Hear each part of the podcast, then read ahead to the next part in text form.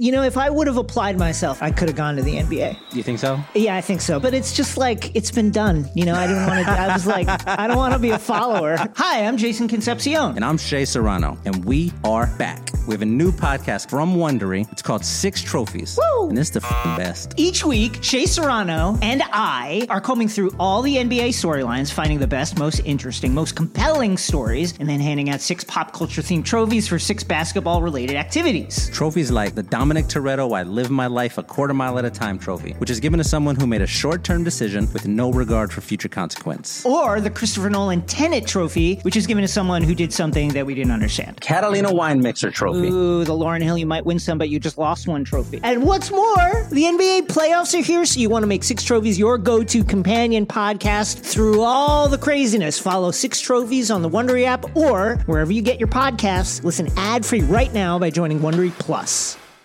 Without further ado, That's what the game's all about. All of a sudden, you feel like you can't miss. I'm just leave it up there. You couldn't make that if you tried that again. Absolutely not. Spread the floor. Let's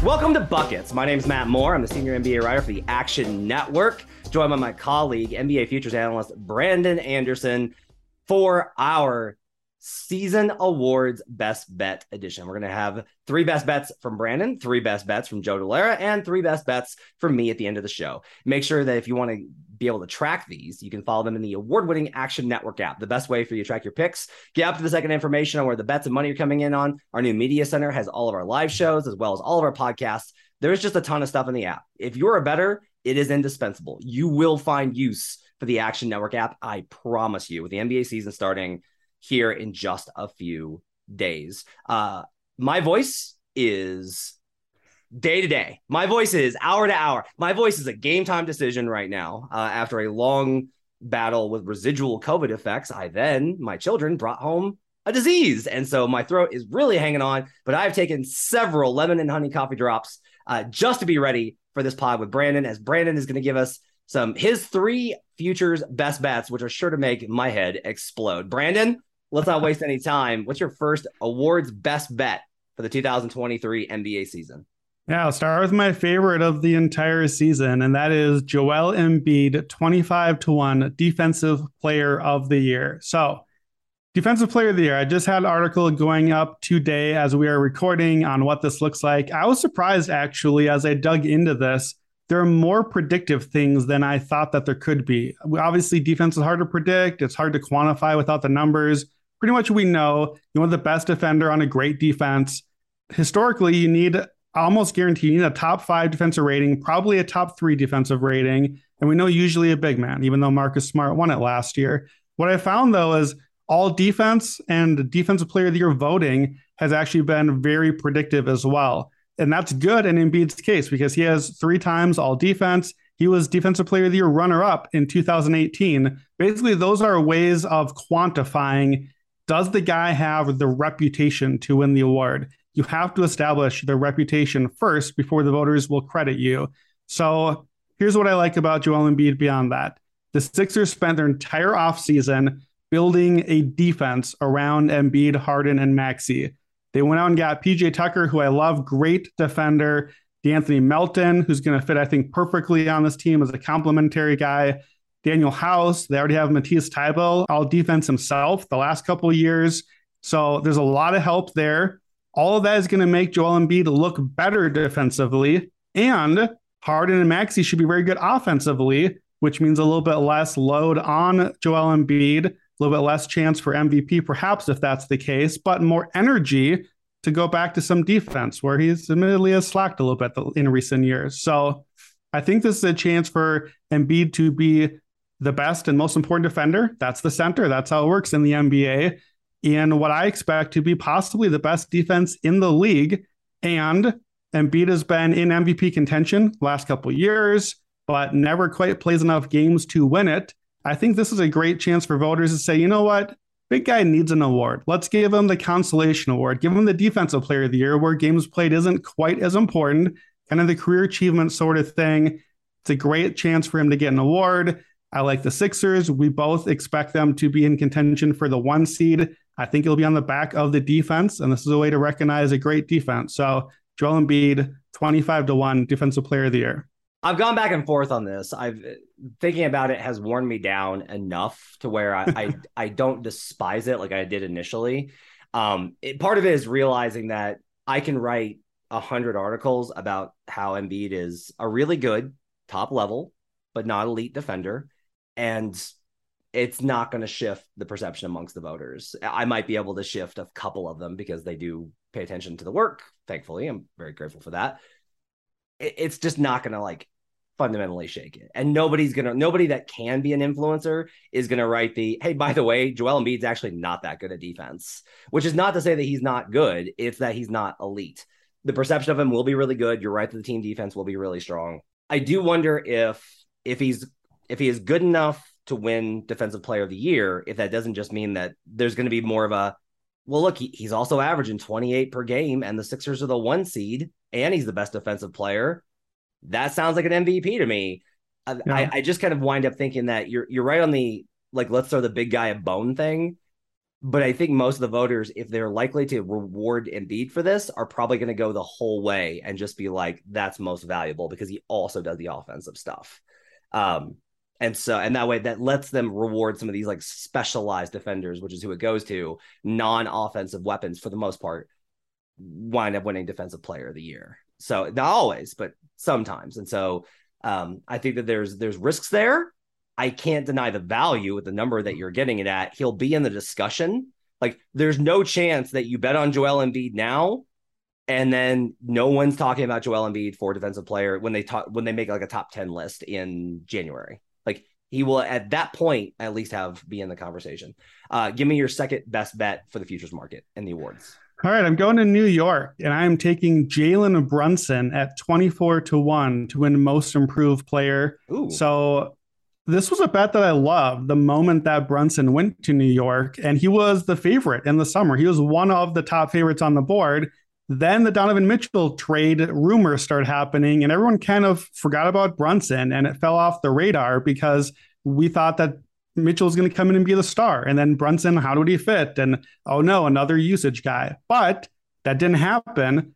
And now I think it's a perfect fit here where we have Brunson going from playing with Luka, the guy who is the single highest usage spot in the league.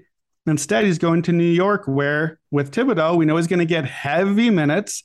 And we've seen a bunch of point guard scorers putting up numbers for Thibs in the past. So we've seen proof of concept there. He'll get more minutes, he'll get more usage there. And we've seen this proof of concept before. Last year, Brunson went from 16 and 5 in the regular season. And then guess what? Luka was out. And what happened in the playoffs? First round, we get a 41 point game. We had 28 points a game almost from Brunson. So we saw that jump already. We saw 22 points a game for the whole playoffs. Again, proof of concept here. What you're looking for with most improved is a youngish player making the jump, usually from like 15 ish points a game to 22, 25, looking for like a 40 or 50% points a game increase. That's exactly what we saw from Brunson already last year in the playoffs. And I think it's really what we should expect here 16 and 5. I think the expected outcome for Brunson is probably 22 or 23 points a game, seven assists. The improvement is baked in already with the bigger role he's going to get. Brunson is a year older than my pattern that I would love for this range to get an ideal spot here. But we know too, we need a guy that's probably going to make the playoffs. We need a guy that's going to be an all star. Brunson in New York, I think, is very much, at least in the play in mix in the new NBA. I think that that counts. And because he's playing in New York, we get all the extra narrative built in. All the media is going to want to talk about Brunson when inevitably the first few weeks of the season going to have some huge game and immediately come one of the front runners in this race. And then he's going to get that bump all year as a possible all star. Oh, playing for his dad, and that's the Knicks, and oh, they're back again. They're playing for the playoffs. And I think he gets into that mix as an all star like Randle did, maybe even fringe all NBA like Randle's getting votes. So I like Jalen Brunson here. I think he should be one of the favorites. I love him at 24 to 1. 24 to 1. Okay. So the books will inherently anchor towards the preseason estimation, especially on these type of players, right? An unstable award. Jerami Grant was like, "Oh yeah, Jerami Grant's going to win." Jerami Grant did not win. So I think that there's still, I, I, think there's good value here. I think taking this position and being like, this is a very Brandon bet, right? Like, this is super on brand, 24 to 1. I, I still think you can probably get double digits, 12 to 15 by December when the first all-star ballots come out. We talked a lot about that when we did the the pod was when those first all-star ballot returns come out, you'll be able to tell who's looking like a starter and who's ge- generating at least some interest. And if the conversation is like Jalen Brunson's got to be on the All Star team, um, whether he's a reserve or a starter, right? Starter would be a, a wild occurrence, but if that's the case, then there's definitely value there. But I like I will wait to bet Brunson. I have my own hill, which we'll talk about later on most improved, but for absolutely maximizing value relative to position, like I've thought about Brunson, I can't get there because I just don't think he's good enough. Like, it's not that I don't think Jalen Brunson's really good. I think he is. But this is a wild position to be like Jalen Brunson's our franchise. That's a wild thing to say.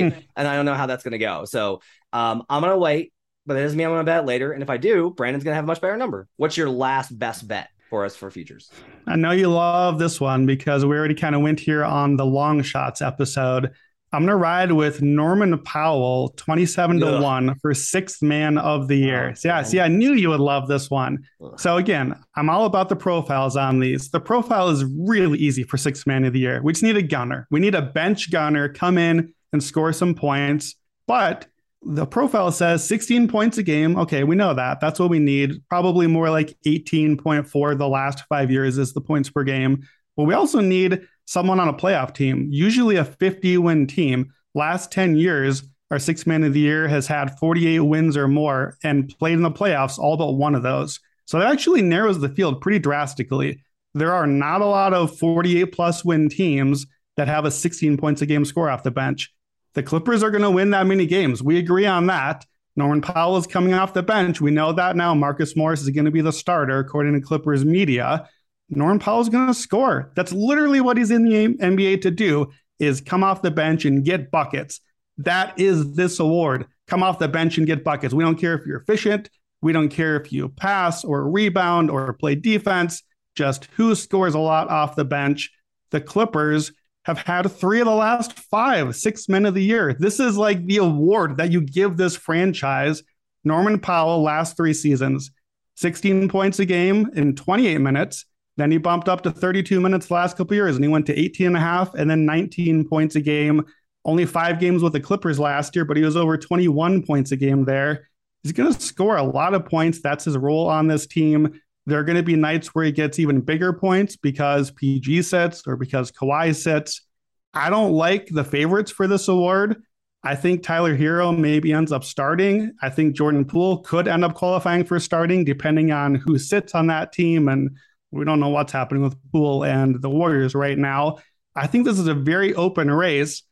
I would put Norman Powell as the favorite. I think he should be the favorite. I think this number is ridiculous.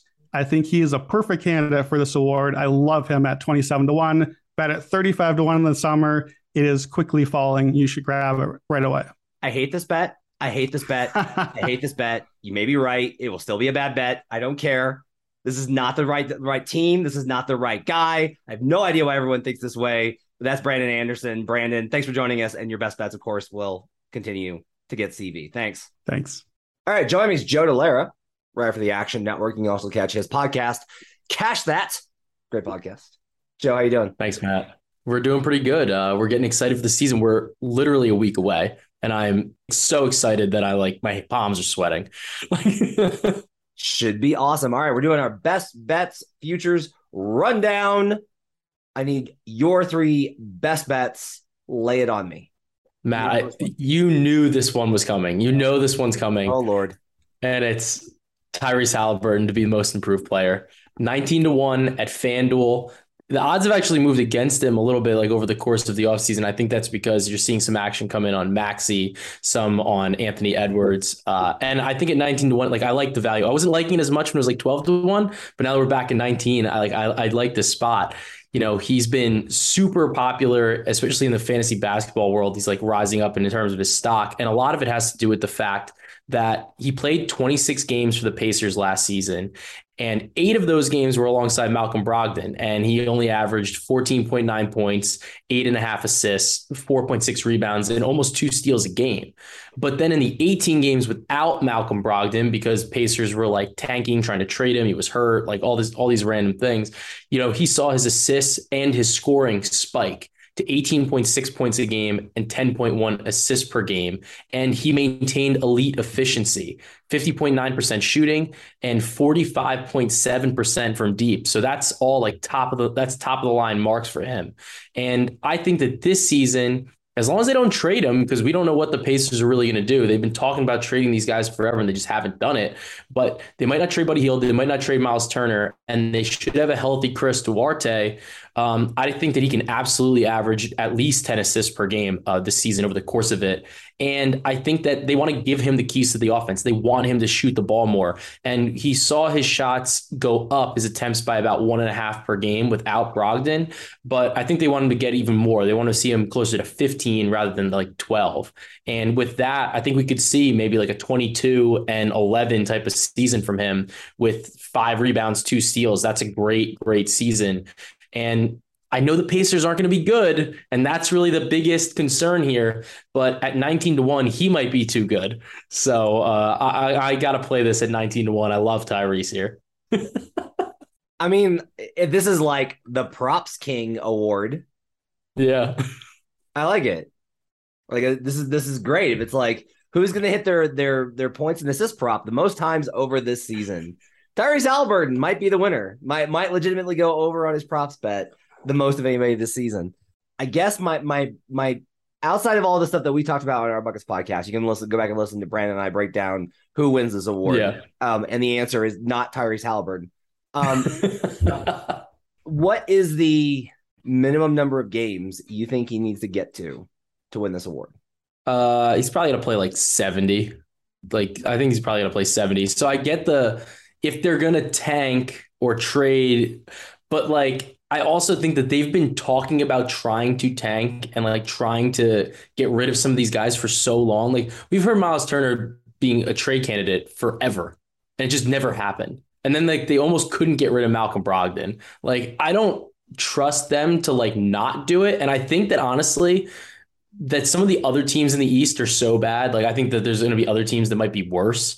That I think that they might just get into a situation where they go, well, I guess we may as well try for the play in, uh, because I think that they might just be a little too good, at least at the start of the season, if they remain like as currently composed. Okay, let's say the Magic and Pistons are worse. Let's say the Hornets are worse. Yeah. That's three. Okay, that's 15, 14, 13. You gotta get through two more to get to the play-in spot. Yeah, I mean, I think that you never know with I feel like the East, like with the with the East, like you never know what's gonna happen with the Wizards. Just like I think they could be good, but I just I have no faith in them. And then if we're really got, trying to get like a little a little weird. I think it, it's not that they have to make it to the play in; they just have to be within shooting distance of the play in. Okay. And I think that you know I love my Knicks, but you just never know with them. So it's I, I think it just is a matter of like can they stay within shooting distance of like the ten seed let's long Knicks- enough? Let's say the Knicks go under at 37 wins. Yeah. Okay, so the Knicks win 37 games and they're the 10 spot. How many games back are the Pacers to give up on Victor Wembanyama and Scoot Henderson to try and catch Fair. the New York Knicks for the 10th seed? Look, I, I you know, maybe okay. maybe like right, five, we'll six. on. I don't know. We'll- Yeah. We'll move on. I'm skeptical. If you win this, I am touting you all over Twitter. Like I I will absolutely we will do something very dramatic. I will have an entire episode where I crown Joe Dellera if Tyrese Haliburton wins most improved player. Give me your second best bet for the season on the awards. All right, my second one, and I, you know me, I hate laying these like low numbers, but I like Paolo Banchero at to win Rookie of the Year. Yeah. He's plus two ten at Caesars. I just think like you have to make this bet. Um, he went number one overall, and like that was a whole controversy. That was awesome, um, and I think a lot of people made a lot of money. Um, but look, he he's been great in summer league. He was great in the preseason. They actually stopped him from playing in summer league because he was doing so well. Yeah. And then then like, just against the Mavericks in the last game he played in summer league, he had 19 points and five rebounds in just 21 minutes. So I think he's going to be a focal point of this offense. I don't see how he doesn't score like 18 points with seven rebounds, and he distributes. He's a willing passer. So I think that his skill set is good. We think I think that he's the most like NBA built um, for not only the grind, but I think he's physically going to be able to contend with some of these bigger guys. And you know, he's gonna I think he's going to really get to play the four a lot because of you know the center position at, with at the Magic have. But he'll get some minutes at the four, some minutes at the five, and that might help him longevity wise at least, or like conditioning wise throughout the season. But I also like the fact that he's going to get to play alongside uh, like Franz Wagner, who really showed out during like his rookie con- uh, his rookie season, but then also during EuroBasket, and he's really had a knack for finding those like rim runners or finding the right pass, and and he demonstrated that. So I think that that he should benefit from playing with a guy that has that type of passing abil- ability and is unselfish, and that's not normally the case on like a lot of these teams that where they're not expected to be good. So now that we get now that we're right up to the season, I don't mind this 210 number. It hasn't really moved for the past like couple of months. And like I didn't want to lay it before summer league or before preseason because it's just like just too many things that can happen. But now that we're right before the season, plus 210, it's like there was no reason for me to wait to lay it for an extra two months. So but now plus 210, I, I think he's going to be the favorite for the rest of the season as well. And this is probably the best number we're going to get. Yeah, I mean, I I genuinely think so too. We don't do a lot of this on the show and at action. We don't do like, oh yeah, your best value is the obvious candidate number one pick. Like I was dedicated against Cade last year. Now I was wrong because I to- I chose Yeah. Jalen, did not see Scottie Barnes, Fair. but we don't tend to go and ever. I haven't found anybody that with a case against Paolo. I think that's the best way to put it. Is like No. nobody's like, no, no, no, not Paolo. No, no, no, he's not gonna win. Like everyone's like, yeah, no, that sounds right. That tracks. Like he should put up Yeah. monster numbers. He should win Rookie of the Year. Um, okay, I love that one. That was great. It's the opposite of All how I right. like the Haliburton bet. Uh, what's your what's your third awards best bet for the season? Uh, my last one, I'm looking at sixth man of the year, and I like Bones Hyland at 19 to 1 on FanDuel. Um, I like this pick because I think that he should have an increased opportunity to be like a microwave scorer off the bench. And that's really the hallmark of the six man of the year award. Like you can get some rebounds, you get some assists, nobody cares. Like, did you score? And Bones is capable of doing that. Uh, we just saw him in the preseason. We're seeing, we saw some flashes last year, but in the preseason, the Nuggets have really not played their guys. Like Jokic hasn't played much, Murray hasn't played as much.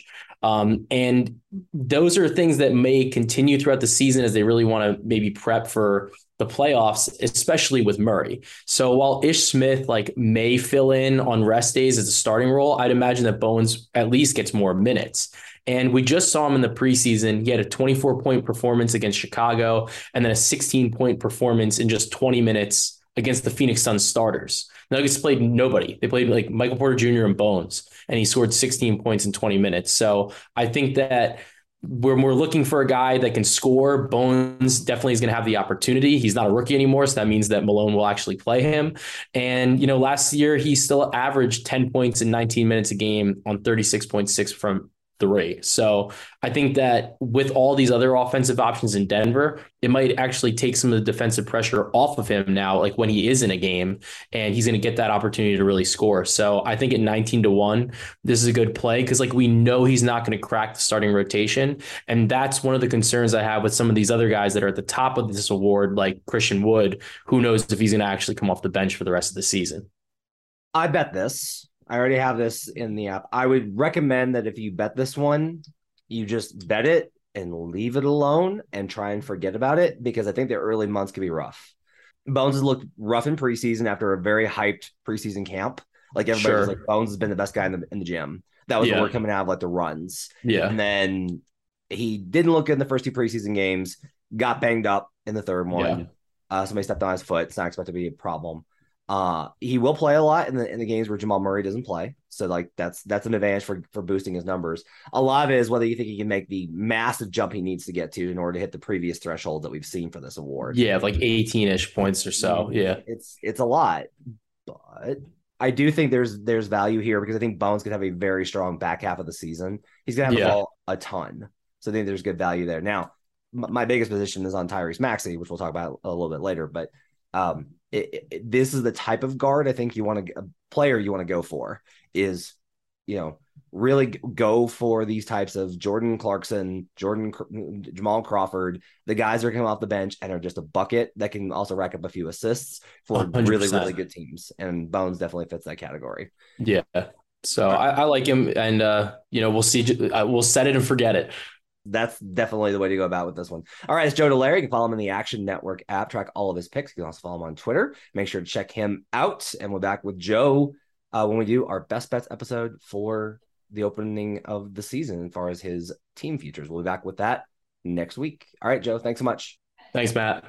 All right, you've heard from Brandon Anderson, our NBA futures analyst, and Joe Dellera, NBA writer, on their favorite futures as far as the awards market go for the 2023 season. We're gonna wrap up with my three favorite plays in the awards markets. We're gonna go ahead and start off with Tyrese Maxey, most improved player, plus 1200. Talked about it before, but I'll give my kind of thoughts on it. So I noticed in the playoffs that when Harden start was kind of starting to round in the form with them, that the role that Harden was taking was more of a pure point guard, uh, dishing sideways, uh, out of double teams to force help, and then Maxey finishing at the rim.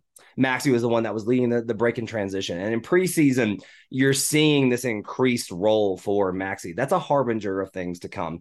With this award, you want a team that's going to be really good. The Sixers definitely check that mark. Everybody believes that they're going to be like at worst, like a 49 win team in the race for the division, if not the outright winner with 55 or more wins.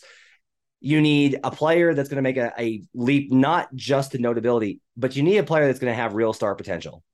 If Maxey becomes the legit second scorer on this team, if Harden takes more of a pure point role and Maxey comes in and does more of the scoring, that's the kind of jump that will get you there.